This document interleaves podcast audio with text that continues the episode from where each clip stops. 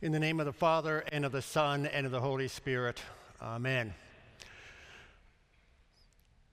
The explanation of the second article by Martin Luther in the Small Catechism has been argued as one of the most beautiful pieces of the gospel or summaries of the gospel in all of Lutheran literature, perhaps in all of Christian literature. At the heart of that explanation is a very simple yet very profound statement. It is one statement, one sentence. I believe that Jesus is my Lord. The Catechism scholar Albert Pater suggested that those three words ring out like a bell being struck three times. Is my Lord. Now, the language of Lord or Lordship is not all that common in our culture anymore. About the only time I've run across it in recent years to any great extent was in one of the finest pieces or works of fiction ever written and one of the best movies ever made, Lord of the Rings. But exactly what does it mean to say Jesus is Lord? Well, perhaps it's at its simplest, it's to say this He rules. Jesus rules. But to add on to that, and more importantly, he rules as creator and redeemer. The Formula of Concord describes Jesus numerous times Jesus, our creator and our redeemer. That's what it means that he is Lord. He rules as creator and redeemer. So, this man, this Jesus, this fellow human creature, this fellow brother, is at the same time the one who created all things, including us.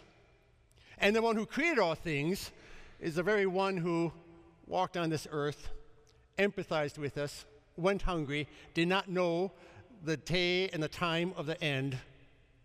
This is the Lord. But we don't only say that Jesus is Lord, more importantly, we say Jesus is my Lord. Or in the large catechism, it's put this way He has become my Lord. Now, for Luther, Lord simply means the same as deliverer or redeemer. For him, there was a sense that outside of Jesus, there is no Lord. We have no Lord. Outside of Jesus, what we have are tyrants, wardens, and jailers. But they are not lords because they enslave. They enslave by addicting us to sin, whether it's greed or whether it's coveting, which in turn leads to discontentment. A few years ago, a musical, what, the musical named Evita was about Evita Peron, who rose from the ranks of a worker to become, I think, the first lady of Argentina, and she, and all the wealth and prestige that went with it. In the famous song, Don't Cry for Me, Argentina, there is this line where she says about riches and wealth they are illusions, they are not the solutions they promised to be. Instead, they enslave. For Luther, a lord is one in the 16th century, especially who is responsible for his subjects, his citizens. And if a citizen is kidnapped, it's a lord's responsibility to redeem them, to deliver them, to return them, to reclaim them.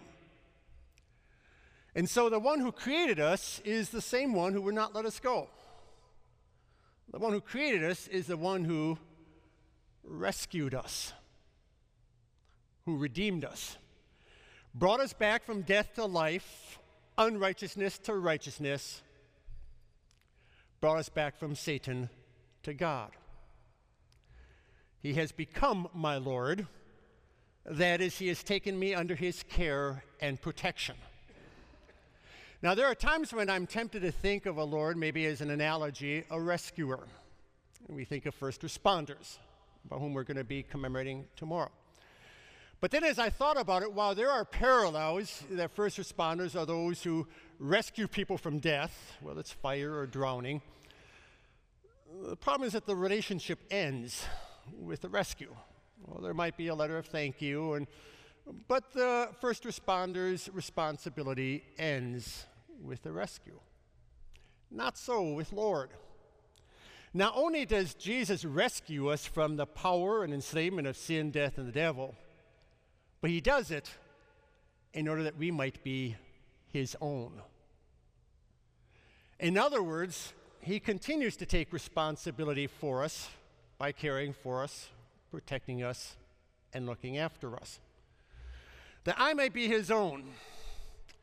We need to belong to someone. I was watching a show last night of where a person on the backstage was watching a singer and said, That's my best friend. Actually, the word was, I'm their best friend. There was a connection there, an identification. Watching the throngs of people longing to touch the Pope here in America, Pope Francis, or to take a selfie with him, to be identified with him, a sense of belonging, which gives identity.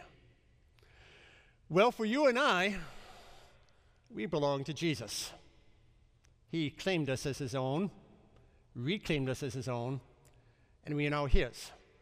And as such, we live under him in his kingdom, a gracious kingdom, a kingdom where he rules by providing us with his gifts, and we serve him.